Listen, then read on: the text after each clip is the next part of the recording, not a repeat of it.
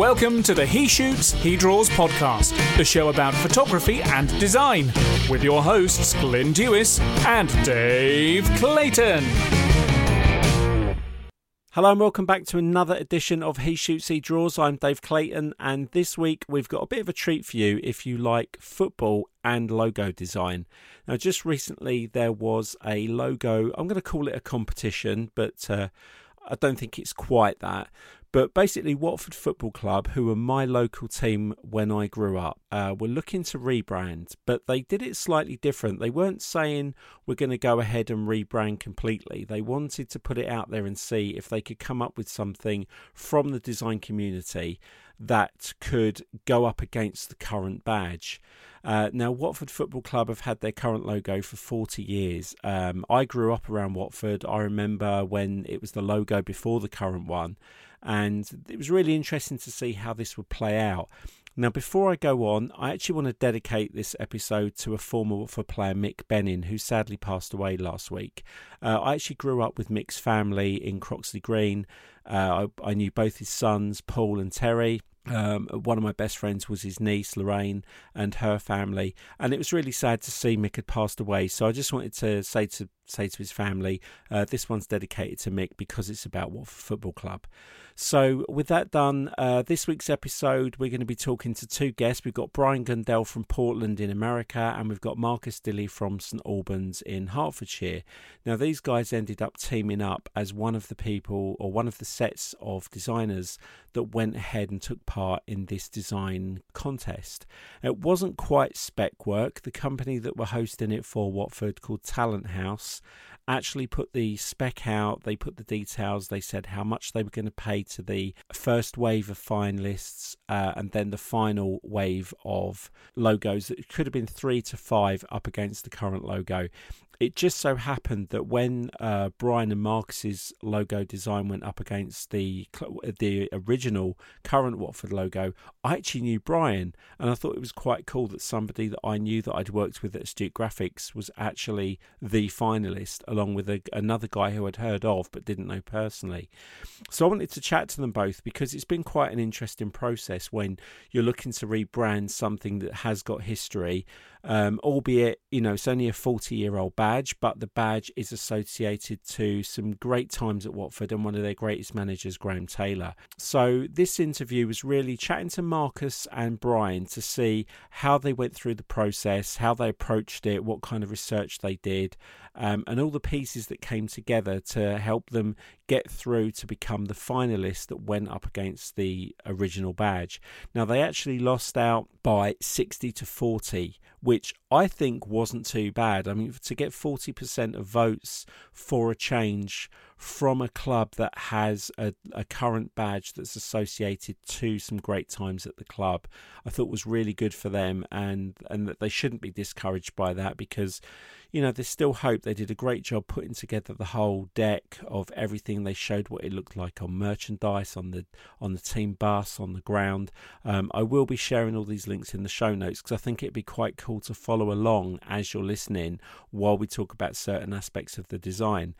So, if you love logo design, if you like football, you are going to love this episode. If not, it's still a great interview. I hope you listen along. We try to say get a good mix of photography and design over the episodes. This one was special to me. I really wanted to do this one because it was uh, my old local club. Um, so, we've got two guests. So, I'm going to start as we usually do, and I'm going to go with our furthest guest away and say, Brian, who are you? Well, first of all, thank you for having me. And gosh, that flight was long. Um, uh, my name is Brian Gundell. I'm a graphic designer based in Portland, Oregon, in the United States. Um, I specialize in sports branding and identity development, uh, along with sports marketing, graphic design, and anything and everything that's related to that, with the exception of web development and motion design. but uh, I've been in the game for, uh, I've been a professional designer for about 14 years, and 10 of those I've been in sports. Uh, I've worked at small agencies, I've worked at sports design agencies, I've worked as a contract designer for Nike for a year. I worked at the Arizona Diamondbacks, part of their internal creative agency. Um, and then uh, I worked for Chris Petersen at the University of Washington for their football team before starting my own company about four years ago, four and a half years ago now. Um, so yeah, and in, in, that time I've worked with Adidas. I've worked with Under Armour. I've worked with San Francisco Giants, San Diego Padres, Miami Dolphins, Miami Marlins, Major League Baseball, Minor League Baseball, Kansas City Chiefs, DC United, etc., etc. So that's kind of my quick overview. no pressures, no pressure for Marcus now. But also, like with, with Brian as well, is um, we've actually got a working relationship because I think I got to know you through probably Aaron Mazik or or Brandon, th- just through that sports uh, sports logo side when I was doing research for Astute Graphics. And, oh yeah, yeah, yeah. And then you ended up doing some work with us, and mm-hmm. And that's kind of I've been following you ever since. So I know you're a sports logo guy, and you were one of the names that popped in my head when I was thinking, I wonder who from America would have a go at this, given they've got no real connection to Watford Football Club. So with that, somebody who probably is, is a little bit closer to home and closer to Watford, we've got Marcus Dilly. Um, I'll let you. Have I pronounced that right? You have, yeah, yeah, yeah, yeah. Okay. Um, if you want to give us an overview, as long as Brian's of yeah, your background, it's Marcus. kind of outdone me a bit there. Um, I've only been in the industry for around seven years, so half the time Brian has, but um, mainly on the apparel side. So I've worked for Adidas in Germany for just over two years. I actually got started for a company based in Nottingham called Player Layer. Uh, okay. Uh, they've just probably most famously recently done the um, bamboo shirt for Forest Green Rovers. So, all right. Um, yeah, they're really going hard on the eco stuff at the moment. So that's kind of their background. But yeah, from there went to Adidas for two years and then moved back to the UK just over two years ago now and started up my own company, um, designing apparel mainly, but also wanted to branch out and do some branding stuff as well, uh, some type work, etc. So, so yeah, not not as uh, illustrious maybe as um, as Brian in terms of um, clients I work with um, for myself at the moment, but the main one I work with, um, biggest name I guess, is is Wimbledon Tennis at the moment. So I do some um, apparel work with them. So. Oh, nice. That's that's still not too shabby. No, I'll, I'll be impressed with that. And Adidas, it's funny you you worked at Adidas because um, that's one that is our biggest customer at Astute Graphics. Yeah, yeah, exactly. Yeah, we used it yeah. when um, you know the Illustrator plugin, etc. When we were there. Oh, so. cool. That's always good to know. That finishes out. That concludes our advert for Astute yeah. Graphics tonight. Um, I so, actually right. I, I, found out about Astute Graphics through through my friends who work for Adidas. Um, which, by the way, is very weird for me to say. We pronounce it Adidas here in the U.S. Yeah. so it's really weird for me to say Adidas, but you know, yeah. international or audience. As, or as so we say, you pronounce it wrongly. Which I get because it's Adi Dassler, so I, I, get the pronunciation of Adidas. So uh, yeah yeah. We won't get we won't go for Nike. Um, right, so let's let's tell the story now. How does a guy from St Albans end up working with a guy from Portland? For a um, start, just on this, obviously in general, but also what made you decide to work together on this project? Yeah, so um, I actually, you know, when I started my own company, thought I was going to start my own Twitter and be a bit more of a kind of peek behind the curtain to what I do daily, whereas I have my kind of business one where it's all official, etc. And just through doing that, looking at you know people within the industry, uh, you know in the UK, abroad, um, Brian obviously popped up um, just at the time he was doing the open branding project with um, Brandon for Baseball New Zealand. You know, got in touch with him then, just saying, you know, really cool what you're doing. You know, going to keep an eye on it. If you need any help, you know, X Y Z, I'm here, kind of thing. Um, then nothing really happened. We, you know, had a chat here and there on Twitter, you know, just back and forth with tweets. Um, and then Brian actually contacted me about it. Um, I believe that was right. And you know, mm-hmm. said, "Do you want do you want to hook up doing this together?" Obviously, I'm just ten miles away from from Watford, so you know, me being on the ground here is is a good thing for that. And you know him having the design experience, I thought it was a, a no-brainer. Yeah, I uh, mean, so what? Oh, so what's interesting there, Brian, is obviously I, I expected Marcus to be the one to, to drive this, given that he's in St Albans and so close to Watford, and because of the historical lack of interest in in soccer by Americans, I was kind of intrigued that a handful of American friends who were designers decided to like look at this project and do it. So what what about it just made you think, yeah, I'll have a crack at that? given that you've got no experience with an English football club. Well, that's not entirely true.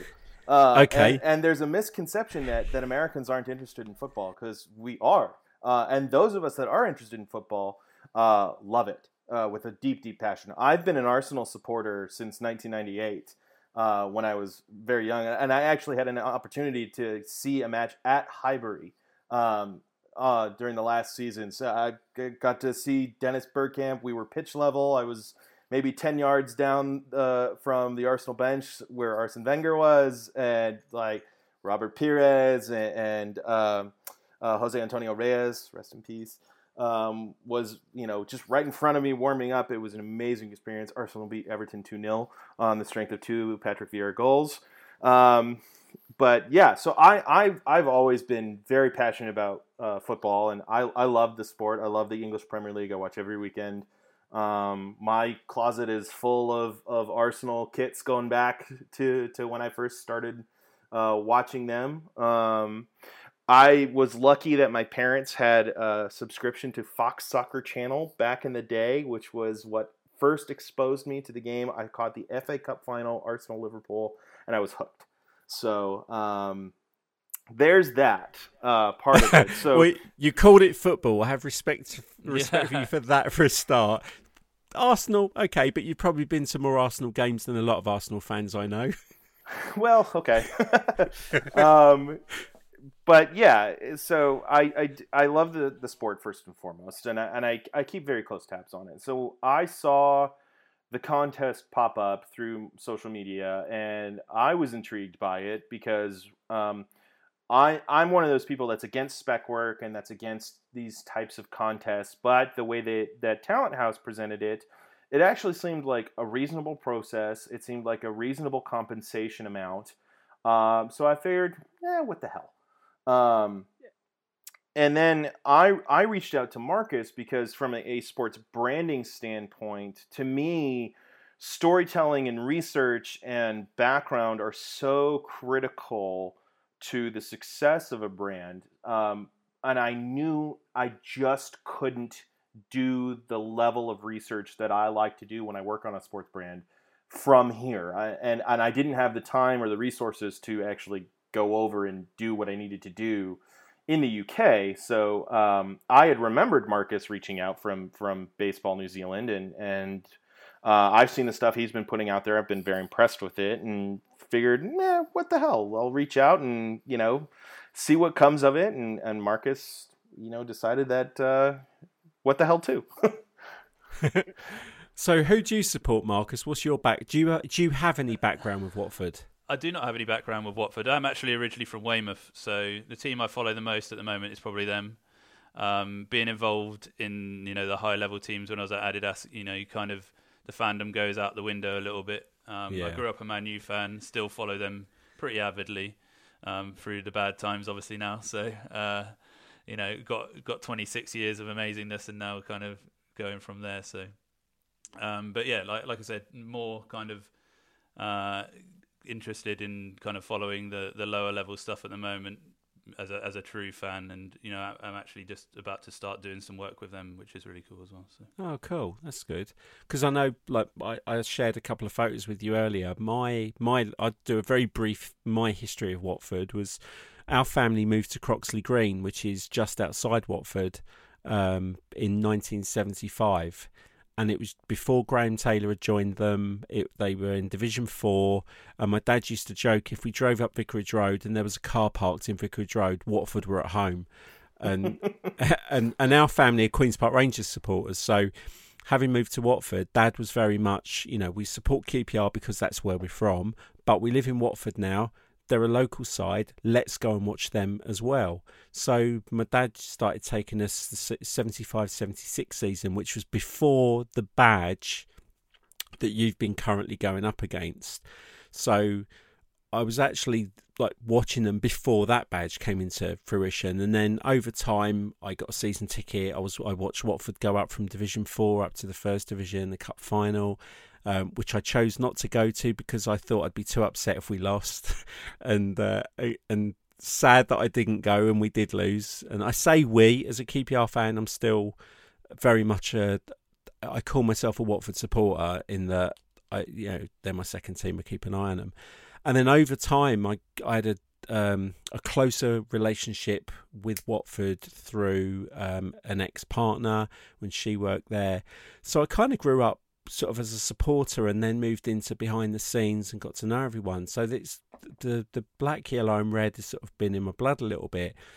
So when this came around, I was really intrigued to see how they approached it and the fact that there was going to be compensation, the fact that they they did it properly through Talenthouse and there was a spec and there was design guide.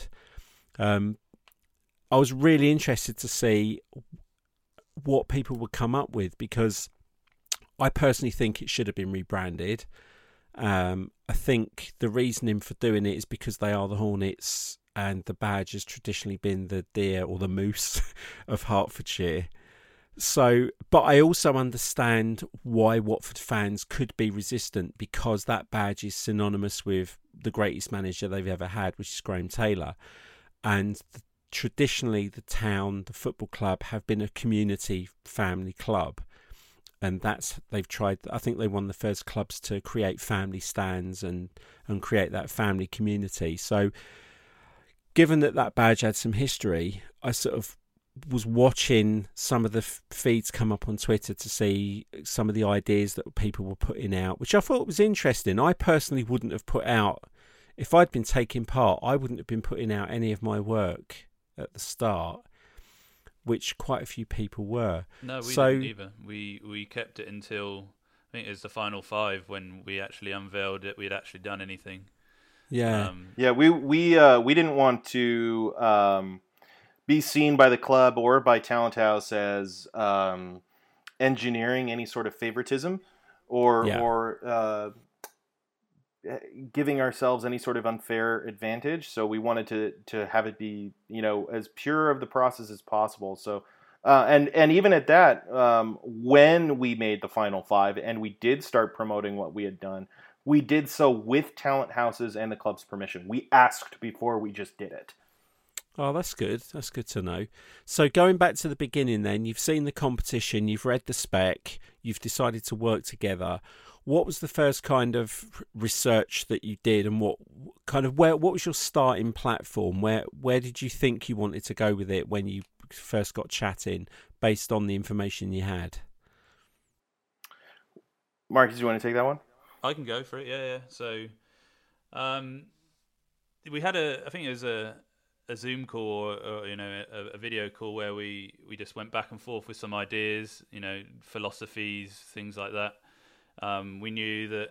Well, Brian mentioned that we wanted to do something to do with a, a font. You know, we we saw that most teams now just use a, a, standard font, whereas if you can differentiate yourself with a, a, unique typeface or something, then you know that's a good way to you know add a layer of depth in without it being totally obvious. Um, yeah. From my side, I, I, I wanted it to, um, it it first and foremost it needed to look good. So you know, it's all well and good having all these references in, but it it can't com- uh, it can't you know be a detriment of the look. Um, and that was you know first and foremost we wanted that. We obviously knew with um, Brian's expertise in American sports it had to be quite different to that to succeed in the UK. Um, that was a point that I made, which was well received by by Brian, and I don't mean that in a sarcastic way. He knew that from the get go as well. So um, yeah, so and then we we just started doing some internet research. I started reaching out to some some people around here that I knew that were Watford fans, and you know we went from there. Oh, that's cool because you. I mean, you'll know from Arsenal when Arsenal had the old logo, they didn't own the rights to it, so they had to rebrand and come up with that crest. So. Yeah and sport i think american sports logos are so different to british because like everything's an animal um, or, or, predominantly animals whereas ours come with 100 120 years of tradition in some cases. Yeah. So, yeah we um that was something we definitely spoke about um and and you know the advantage that that we had in this is is that I'm an Anglophile and I'm a, a, football supporter, so I, I knew the culture pretty well, even from a distance. Um, but I, I, you know, one of the things that we talked about in that initial conversation was we wanted to do kind of three different levels of treatment to this. We wanted to do one that was very respectful of the club history and and very much you know glorifying the roots of the club and the town, um, which is the one that ultimately ended up getting picked into the competition. Uh, we wanted to do one that would kind of take that tradition and, and history and push it uh, a little bit further, but not to an uncomfortable place for the supporters. And then one where we did push it to an uncomfortable place and really kind of take it to kind of that next extreme level. Um, and you know, all three of those levels of design though were rooted in the the history of the club, the traditions of the club, and and at the end of the day, we wanted it to really just be something that was a love letter to the supporters, the history of the team, and um, the history of the, the town. Yeah, I love what you did with Benskins as well, with by taking the font. But I'll let you talk about that because I've got your. I'm going to share the deck that you've done on the show notes. But yeah, Marcus, you want to say something? Yeah, so you know that's a you know the whole three three kind of prong process that we went through was kind of due to the process in terms of having a third party involved. So having Talenthouse become the you know the go between between us and the club, we didn't really have any direct um, contact with them, and you know that's a unique part of this process where you know normally in a process you'd present initial ideas, see how they react to it, and you know you make developments X Y Z, and then you get to the end result. Whereas we kind of knew that to get noticed, we didn't really know how far they wanted to push it, whether they just wanted a subtle change from the existing one all the way to a brand new, you know, completely crazy crest. So um, we thought by doing the three levels, one that's pretty close to what they've got, you know, in the middle and you know really progressive, we thought that we'd cover all bases with that, and um, you know, it turned out to be a good good way to go. Yeah, because some of the ones I saw on social media where people were sharing work really quickly, you could you could so tell that all they wanted to do was create a logo that had a shape and a and a hornet. There was no you could tell there was no research. You could tell it was probably closer to what your third choice would have been, where it was too modern, it was too I don't know, just not didn't seem to have the history of and we saw what Leeds United did. I mean, that I, I know I still to this day don't know whether what Leeds United did was deliberate um, or just a, a, you know was it very clever ploy to get crowdsourcing because well th- this is what I love with graphic designers, and I say this as one, is it always makes me smile when a spec job comes out and then designers go up in arms and there's uproar saying, how dare you think that we're going to spend all our time creating these logos for no pay? It's ridiculous.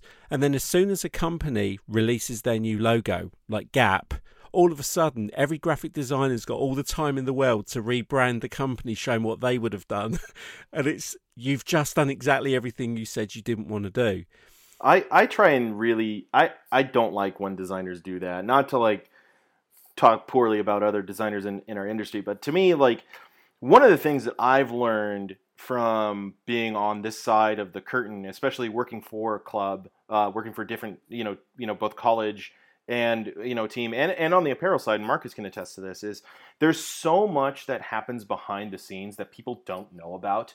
There's Uh, you know and, and, people will cry foul and this was the impetus for brandon and i doing the open project is there's so many conversations there's so many different you know business goals and, and ideas that come into play that the public just never hears about that i I have a really hard time like justifying saying they should have done this, that, or the other because at some point I know a designer. If I'm saying that, the designer or the agency on record probably presented that. So you know, I try not to judge too much, other than to say, you know, the final product is it something that I like? No, but am I going to go out there and say, oh, you know, they could have done this so much better. And what are those people expecting too? Like, are they expecting the the company to call them and go, "Gosh, yours is so much better than what we paid for"? yeah. We just paid Pentagram a million dollars for that, but do you know what? You you you've just come up with a better one. We'll just tell them, uh, "Keep the money. We'll go with yours." Yeah. So, Marcus, from your background, obviously, because you come from the apparel side, What from that do you think you brought to the project that made it look as good as it does? Um, I, I don't know if it, it really impacts on the overall look and you know whether it's good or not. But one bit I do know, you know, I was part of the team that develops the current um, Watford kits. So the the striped one that they had last season, I was part of the team that you know developed that kit, and I know what it means to have brand consistency, you know, on field, and how that is actually pretty hard to get for most football clubs.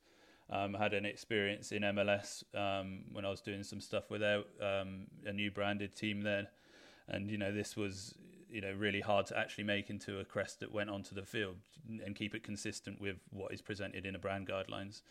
Yeah. Um, so we, you know, main the main thing I bought was trying to keep that consistency. So knowing that from the design stage at you know day dot we want to create something that will work on field you know it's the biggest brand identifier a team really has in terms of merchandise and you know it's seen on the field around the world you know if it doesn't look the same as what the brand is i don't see the value in having anything different. So um, you know having the outline you know the red outline that we've got that had to be a certain thickness to be able to be then sewn onto a shirt. So you know we pushed that to the limit because based on feedback you know the club wanted it a bit thinner. But you know we kind of had it in a in a happy medium where I still think it was able to be a, you know executed on field while still having the look and feel that they wanted. Yeah, that's the, that's the thing is when I see people create logos, they don't appreciate where it's going to end up. They just want to show off their illustrator skills, do a logo, and that's it. And they don't realize there's more to it. And that's why I specifically wanted to ask you that is because you you end up working with the final garments, you end up working with the merchandise, so you see what the look and feel is of, of something when it's going to be pushed out through training kit, football kit, what it's going to look like on the home shirt, the away shirt, the third shirt. Brian, from your side, you you don't really work on the apparel side, do you? But you work more on the branding. So between you, who did what on the actual logo, like the lettering and the hornet and the the crest? Did was it just one of you, or did you kind of pass it back and forth? Well, first of all, uh, I actually do have apparel experience uh, from my time at Nike. So I was part of the the in-house or the uh, football design group. So I was working on uniforms and um, you know sideline apparel and all that stuff at Nike. So there was a lot of shared knowledge and overlapping experience between Marcus and I. It's one of the reasons that we work so well together is because we have that that shared design language that we can pass back and forth and that shared experience. Um, so, uh, but at the same time, because they're an Adidas club and Marcus has done um, that directly with that particular club, I, I deferred to him. You know, there's some other technical things I want to give you credit for, Marcus, where, you know, line line weights on on the Hornet and our engraving marks on on there like we had them thinner and a little lighter and he's like no we got to beef this up so there was a lot of of that kind of feedback back and forth on um, uh, the technical side of the that stuff with the crest but to answer your original question um,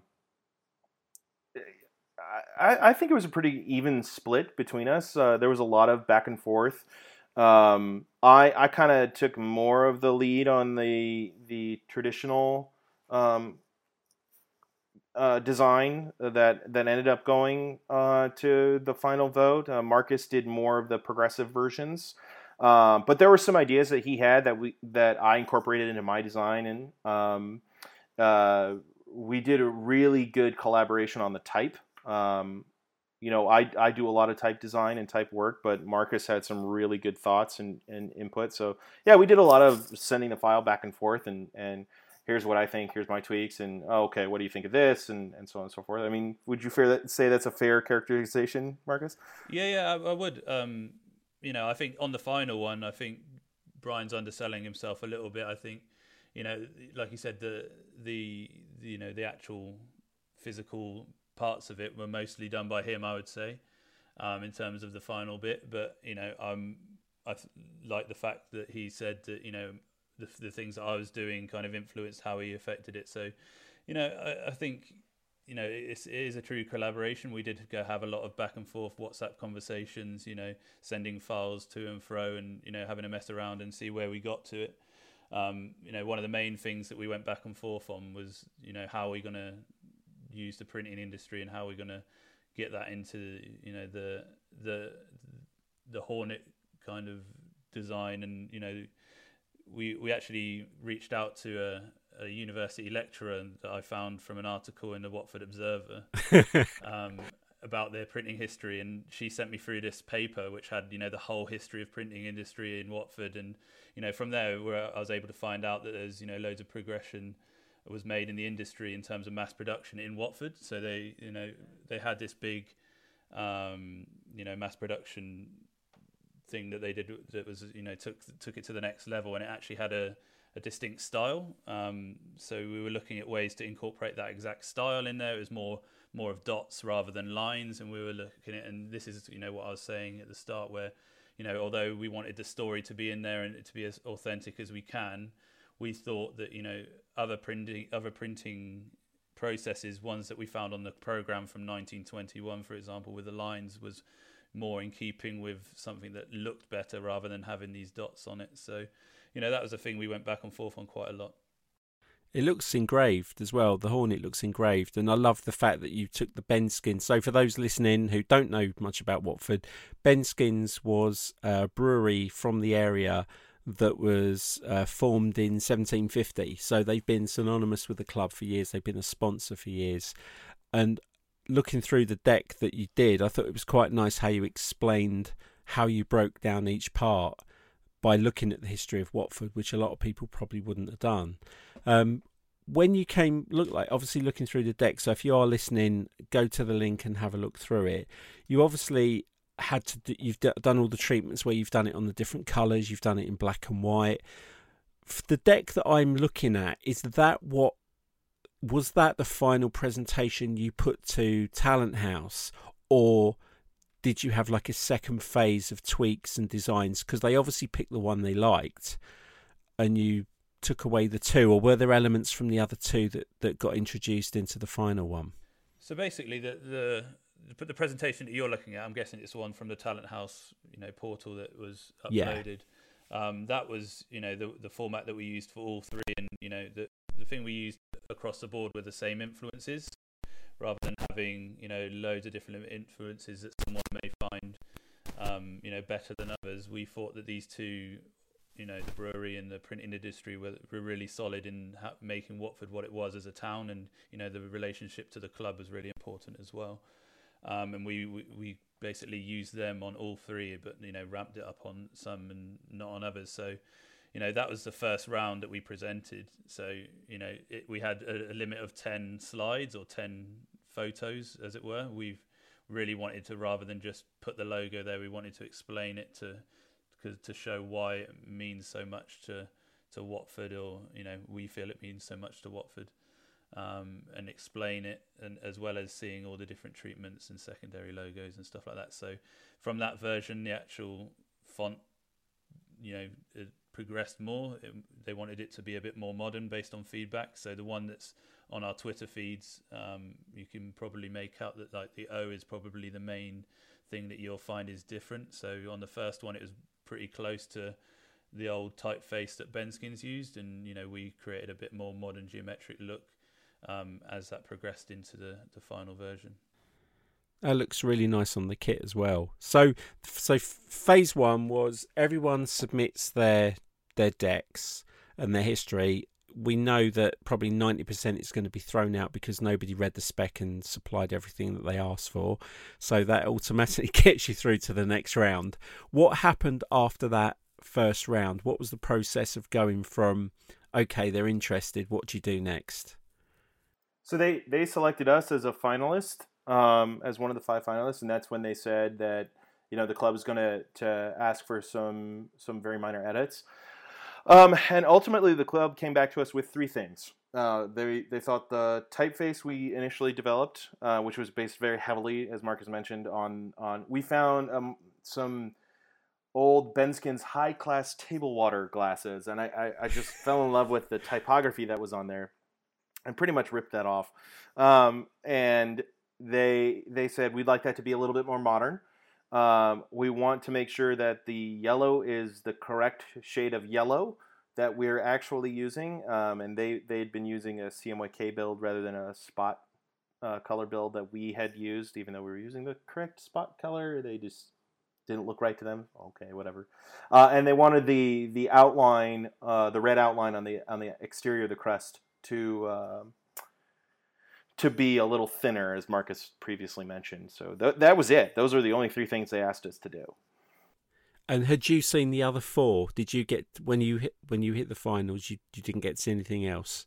No, no. So you know, we obviously saw some leaks on on online, people tagging us in stuff, but you know, having to to sit on our hands and not say anything was quite tough at times, and you know, not not celebrate getting to the final five, etc. But you know, we we wanted to respect the process and respect the club, and you know, not do any of that self promotion stuff when it wasn't official. So it's hard not to be influenced as well because I know there's a lot of people when they approach a job, and I'm sure both of you have done it. I know I've done it. Is you you either go and look for what's out there to make sure it's not close to what you were thinking, or you go ahead and create it and then you look for it afterwards and find out that there is something that exists.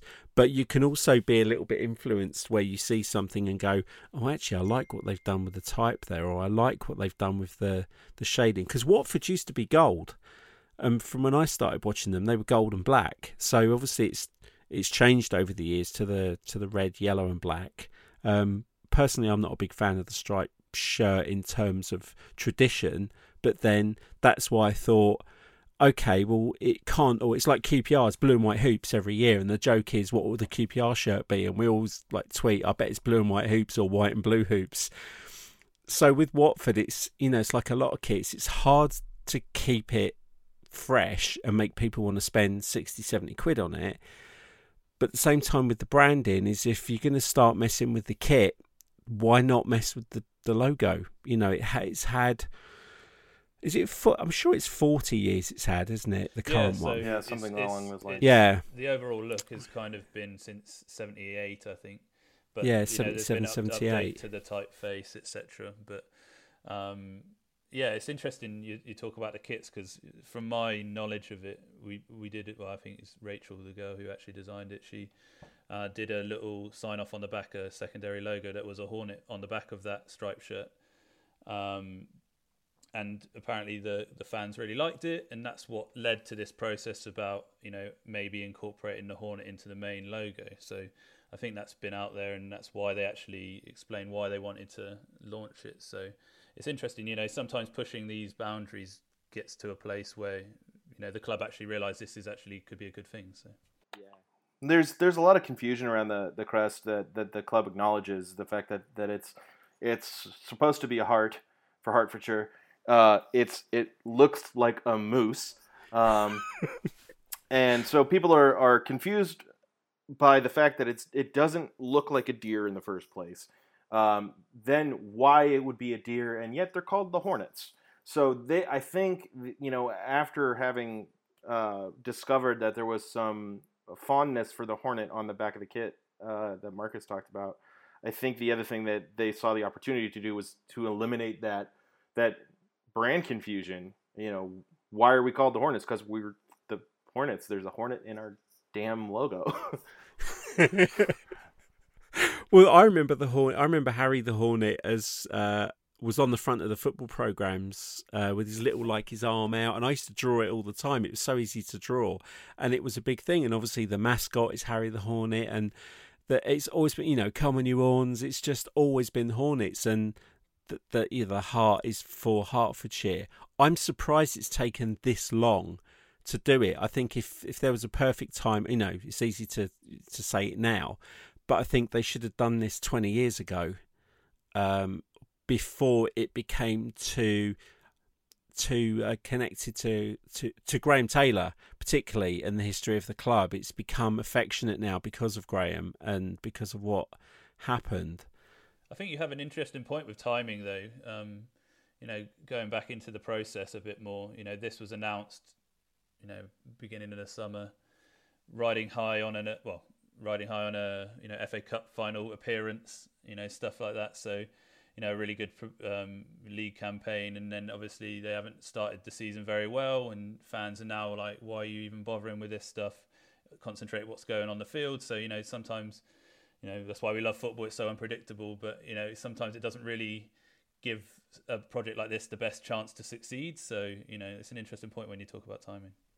Yeah, I think if what if things at Watford had been on a high, and I saw it at QPR. I mean, we we had ownership. We had new owners uh, about ten or eleven years ago. We had uh, the guys that own Formula One, Bernie Ecclestone and uh, Flavio Briatore.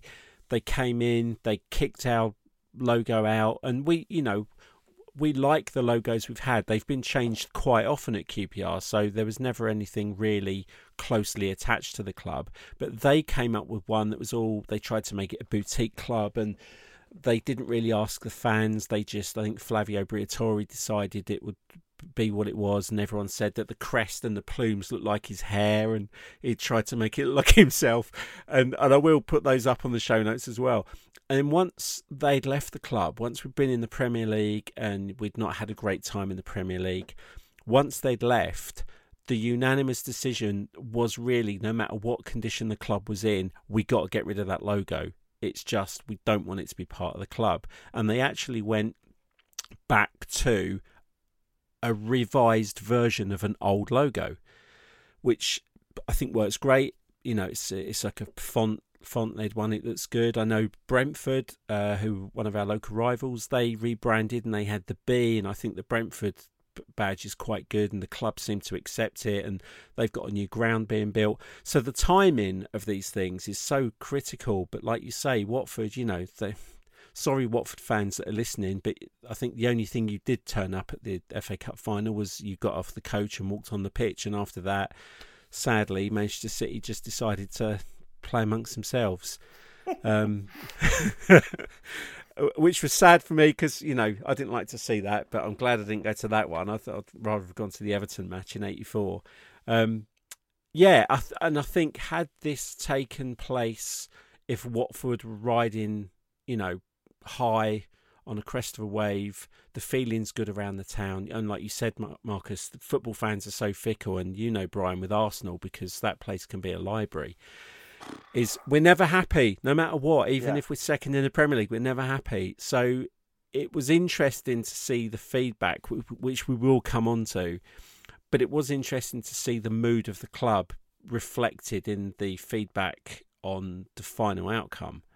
I think one of the most frustrating things for us is to, to your to your point about feedback is there was so little support for our storytelling uh, with this crest. Um, they just put it on a white background next to the old one. And if you're looking at the the old one with the Graham Taylor logo versus ours with no context, with no information, with no background, with none of the the influences and research that we've done, yeah, you're going to pick the the old one. We saw as soon as we directed fans to our research and our deck, how many people's opinions flipped uh, after really? knowing what we had put into this. And, and, all credit to Marcus for going and doing that research because he, he was the one who did all of that. Um, that changed so many more opinions in our favor once they saw that, which we we begged the club and Talenthouse over and over again. Please, please make sure that supporters see our deck, our research, our influences. Please make sure people understand where we're coming from.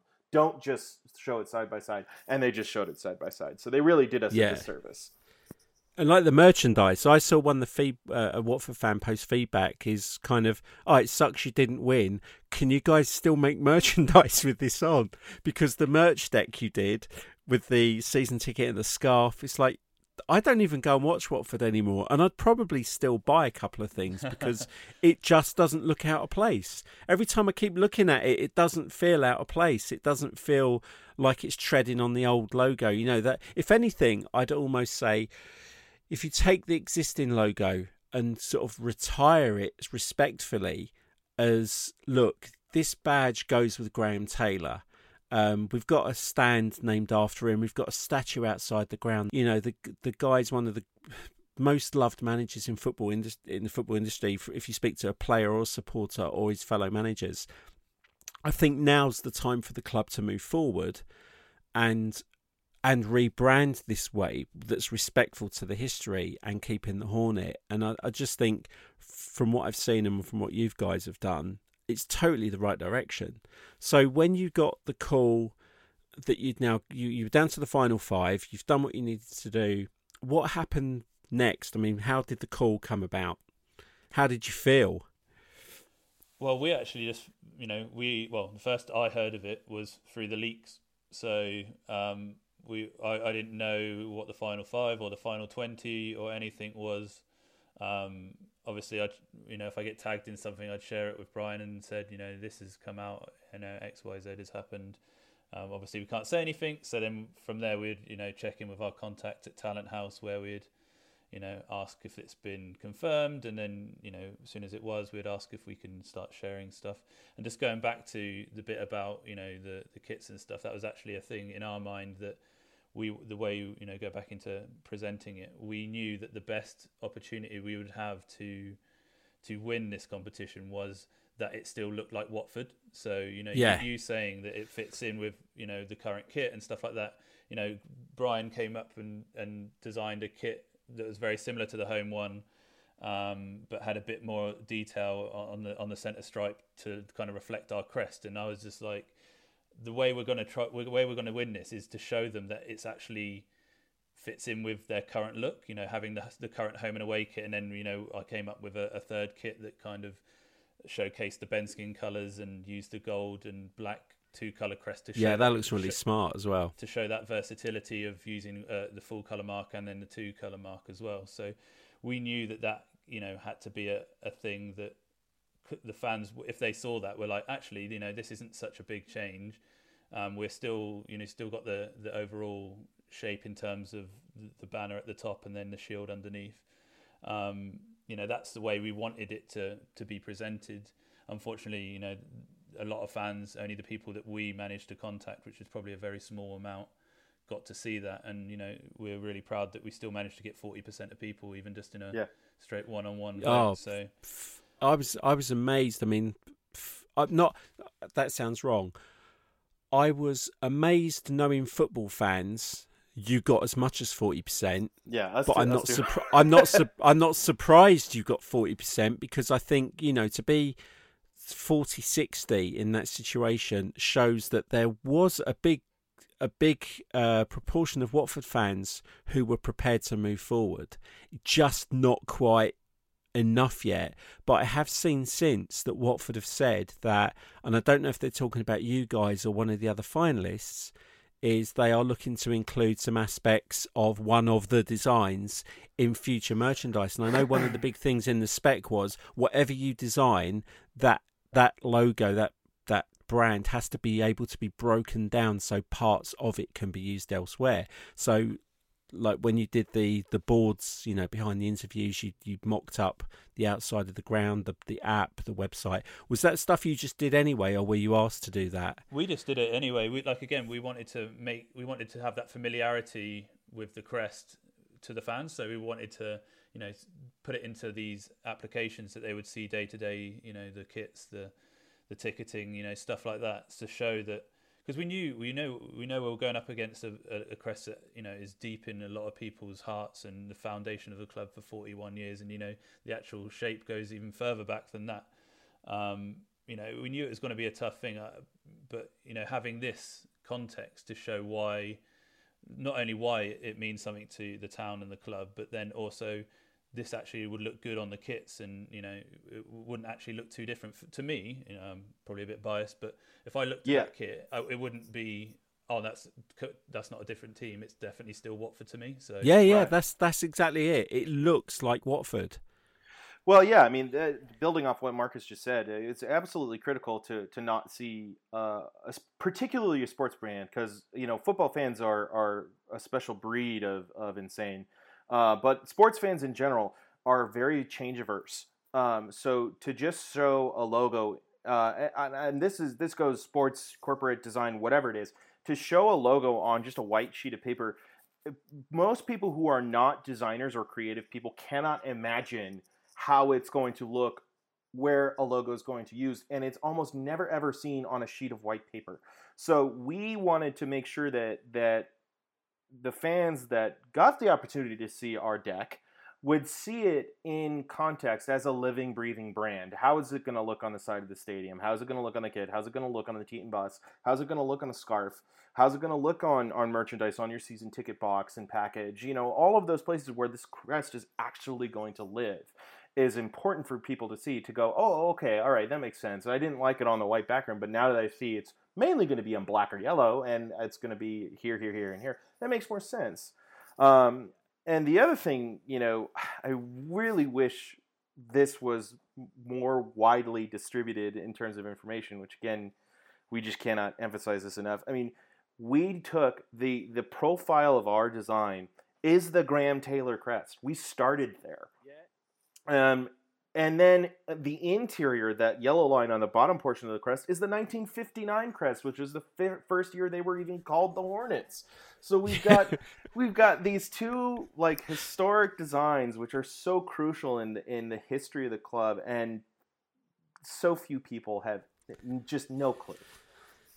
Yeah, I think that was the shame. I don't know whether that's is that Talenthouse not not promoting it enough uh, or not understanding the fan base to know that you know everyone should see the because they specifically asked for this stuff. They specifically asked for it to be shown how it be broken down broken down how it was created what it would look like.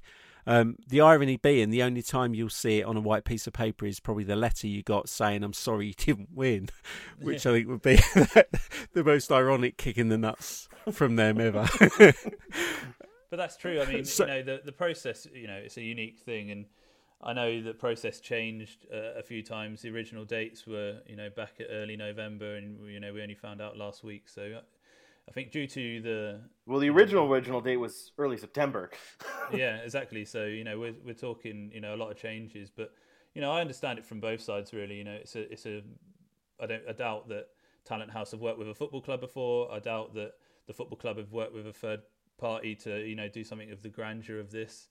Um, you know, I understand, you know, this stuff, and I, I just wish that, you know, to to them, I don't know if they even knew that we were professional designers. I don't know if you know they would we were like, you know, our opinions, um, you know, could have had any weight if they knew that in terms of you know presenting the design. If I don't know if what the if the club just wanted to do this, you know, if they would be happy either way, if they did want to change, you know, internally, I don't know, but yeah, it's it's it's a lot of there's a lot of challenges. I, I can see it from both sides, but yeah, it's it's just a bit frustrating from our side that um, you know we did all this extra stuff. You know, we even did the WFC, which was a you know a, a different version of the Hornet that you know a lot of people didn't get to see, and I know how fond people are of that that mark as well. So you know our modern version of that being you know represented as part of the brand would have been cool yeah. Well. But yeah. I even like the Hornet wings were up as well. The old one they were down, and even up it's kind of like a W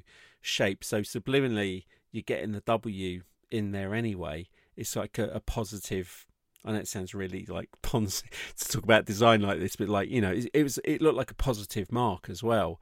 That there were little things I were look, I was looking at, and then looking at the older ones and just thinking, yeah, you've incorporated so much of the history of Watford. It's not like you've gone out on a limb and done a green and black and orange logo and said, no, we're going to call them the Watford Panthers and and just throw the baby out with the bathwater. So, I mean, looking at the original spec, I can see that Talenthouse have spent about eighteen thousand pounds on this because they've given five finalists two thousand pound each, and they've given or according to this, the winner or the finalist gets another 8000 for transferring the rights of the badge range. So, my question is if you're allowed to talk about it, who owns this now? Where do you go from it's good, here? It's a good question. We're we're um we still We're not sure. yeah, we're still um, talking to Talenthouse at the moment. Um, I know that they're talking to the club about you know the process as a whole and going back and forth on that, but you know, in terms of that, we we haven't finalised any of that yet. And you know, going back to what you said about them using another mark in the in the brand going forward on merchandise and stuff, we we haven't been contacted about any of that, so we're unaware uh, what their plans are, if it's ours at all, or if it's one of the other, you know, finalists, or you know, even one that didn't even make it to the to the final twenty or so. So. Yeah, that will be interesting because this is one of the questions I raised with a designer friend was like you've done all this work, but who owns the typeface you've created? Who owns the mark that you've created? Uh, if you've received payment for it, have you transferred ownership? Can you refuse to take payment, which would eliminate the fact that Talenthouse or Watford would own the rights to it? And what could you do with it going forward? Because there's every chance that Watford in the future, in the near future, having gone through this process and seeing 40% of the people were voted for a change, if they decide to still go down this path, do they own, you know, do they own the rights to yours for a specific amount of time? Could they still pull yours out? It seemed unclear on that side of it that when the finalist loses, you know where what happens to what you've created. I mean i think that's a very good point because that's what we're going back and forward with them now is that you know are we the winner? Are we the chosen creator? Or you know are we just one of the finalists who didn't beat the current logo? And this is one of the things that actually changed throughout the process because i think in the original spec it says you know the five finalists will go up against the old logo and you know that will be the vote. So you know at the start i think they're envisaging six logos being presented, five new ones, one old one, um, and we go from there. And then obviously that's changed now to just a one-on-one. But do we get the winnings because we are the final creator chosen, or do we not get it because um, we didn't beat the current logo? So uh, I don't know that answer at the moment. Well, that, I, I think I know that answer. Uh, Go on, Brian. I'm pretty sure the club and Talenthouse are going to do everything they can in, in legal exercises and jumping jacks to make sure they don't pay us that additional eight thousand pounds. So, um, not to be jaded and cynical, but I've been around the block enough times to know that it's it, it's in their interest to not pay us any additional compensation um, if they don't have to. So, I I'm I wouldn't put it this way. I'm not optimistic. I think it's a shame that we have to talk about this because if you're going to go through the process of creating something like this through an agency, I think this stuff should be crystal clear. And I'm not just saying it about the Watford job. I'm saying this as advice to all graphic designers who who take part in something like this. Is you guys shouldn't be sitting here wondering if you're going to get paid when your logo received 40% of the votes against the current logo and okay it didn't get picked but for the club to say, oh, yeah, there's some elements of another one that we're going to use, and you still sit here not knowing if you're going to get paid, I think is wrong F- from both parties. You know, th- there was an investment in this exercise, and they've actually got some good crowdsourcing. They've got five good, uh, I say five good finalists. I haven't seen the other four.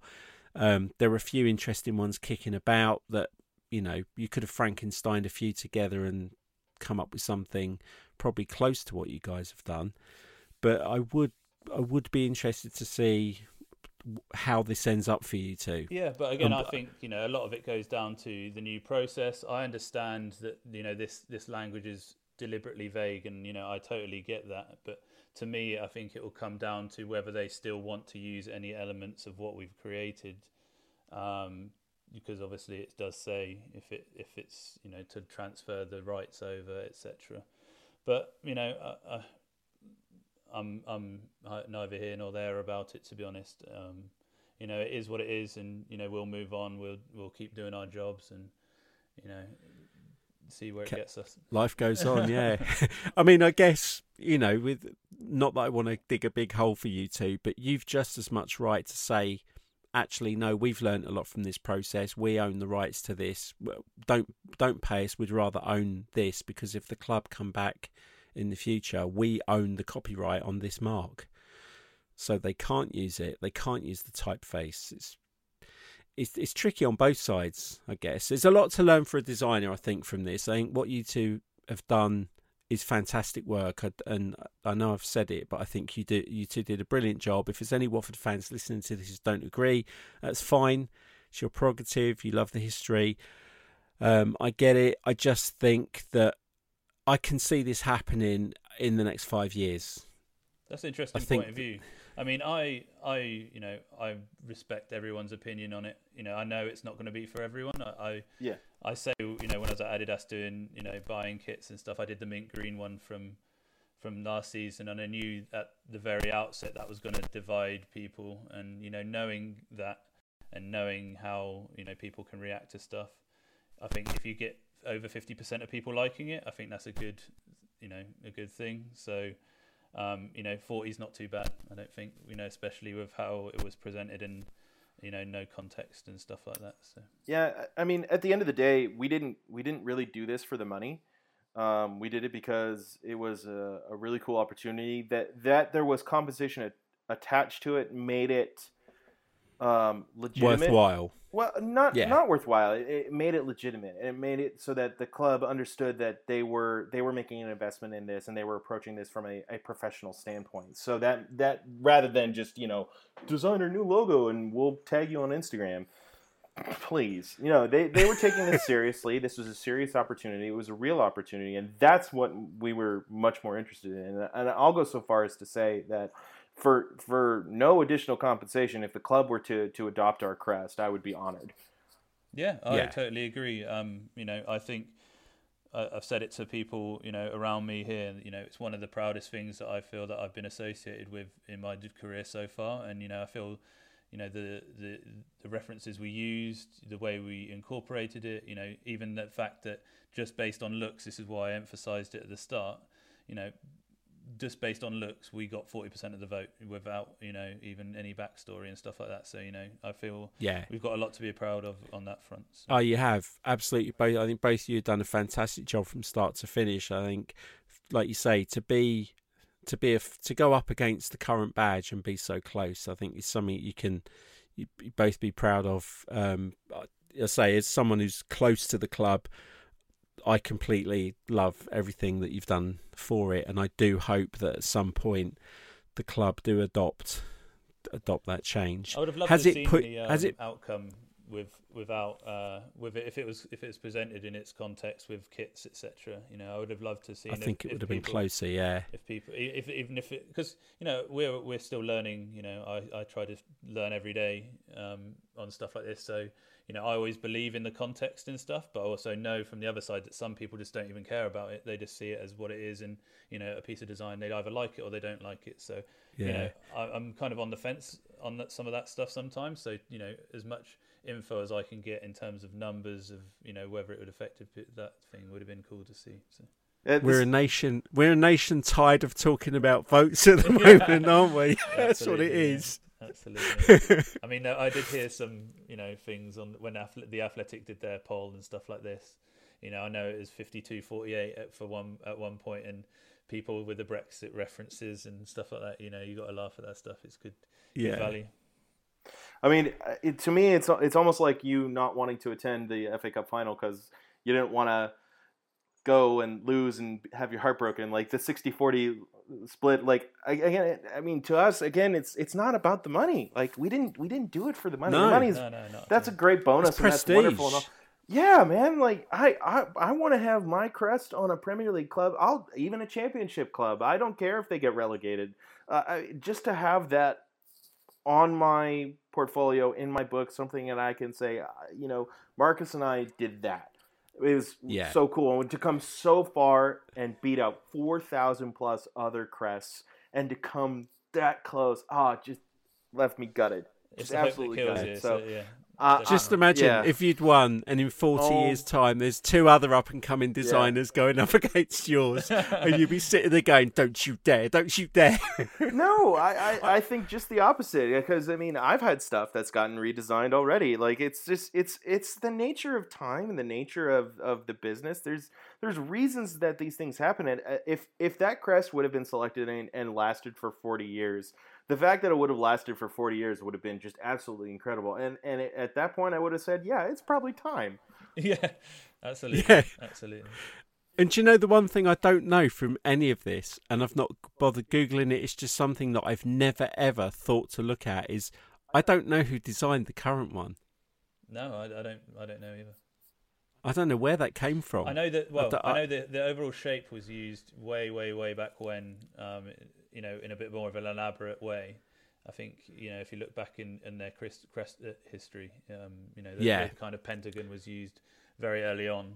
But you know, I don't know who specifically did the '78 version, which is kind of when it went into its current. I'm gonna form. have to look that up now. I've got books on Watford. I just need to. That's one of the things I need to Google now. So, right, what's next for both of you? I mean, I- obviously, if something like this comes up again, would you- would you go through this process again, or would you wait to see if it was better organised? And also, what are you both got? What have you both got coming up for the rest of the year now? I know we're in November, but what are you working on? Well, from my side, I would 100% want to work with Brian again. Um, you know, I've, He's I've, all right. I've- yeah, I've, I've put on my LinkedIn and and you know when when it got announced and stuff like that, you know, it would be great to get the band back together and you know have another crack at and hopefully a bit more of a conventional process. Um, I don't know if I would do this kind of process again. Um, just knowing, you know, how a, a, a normal process would go and how difficult that can be at times, and then adding this level of complexity and with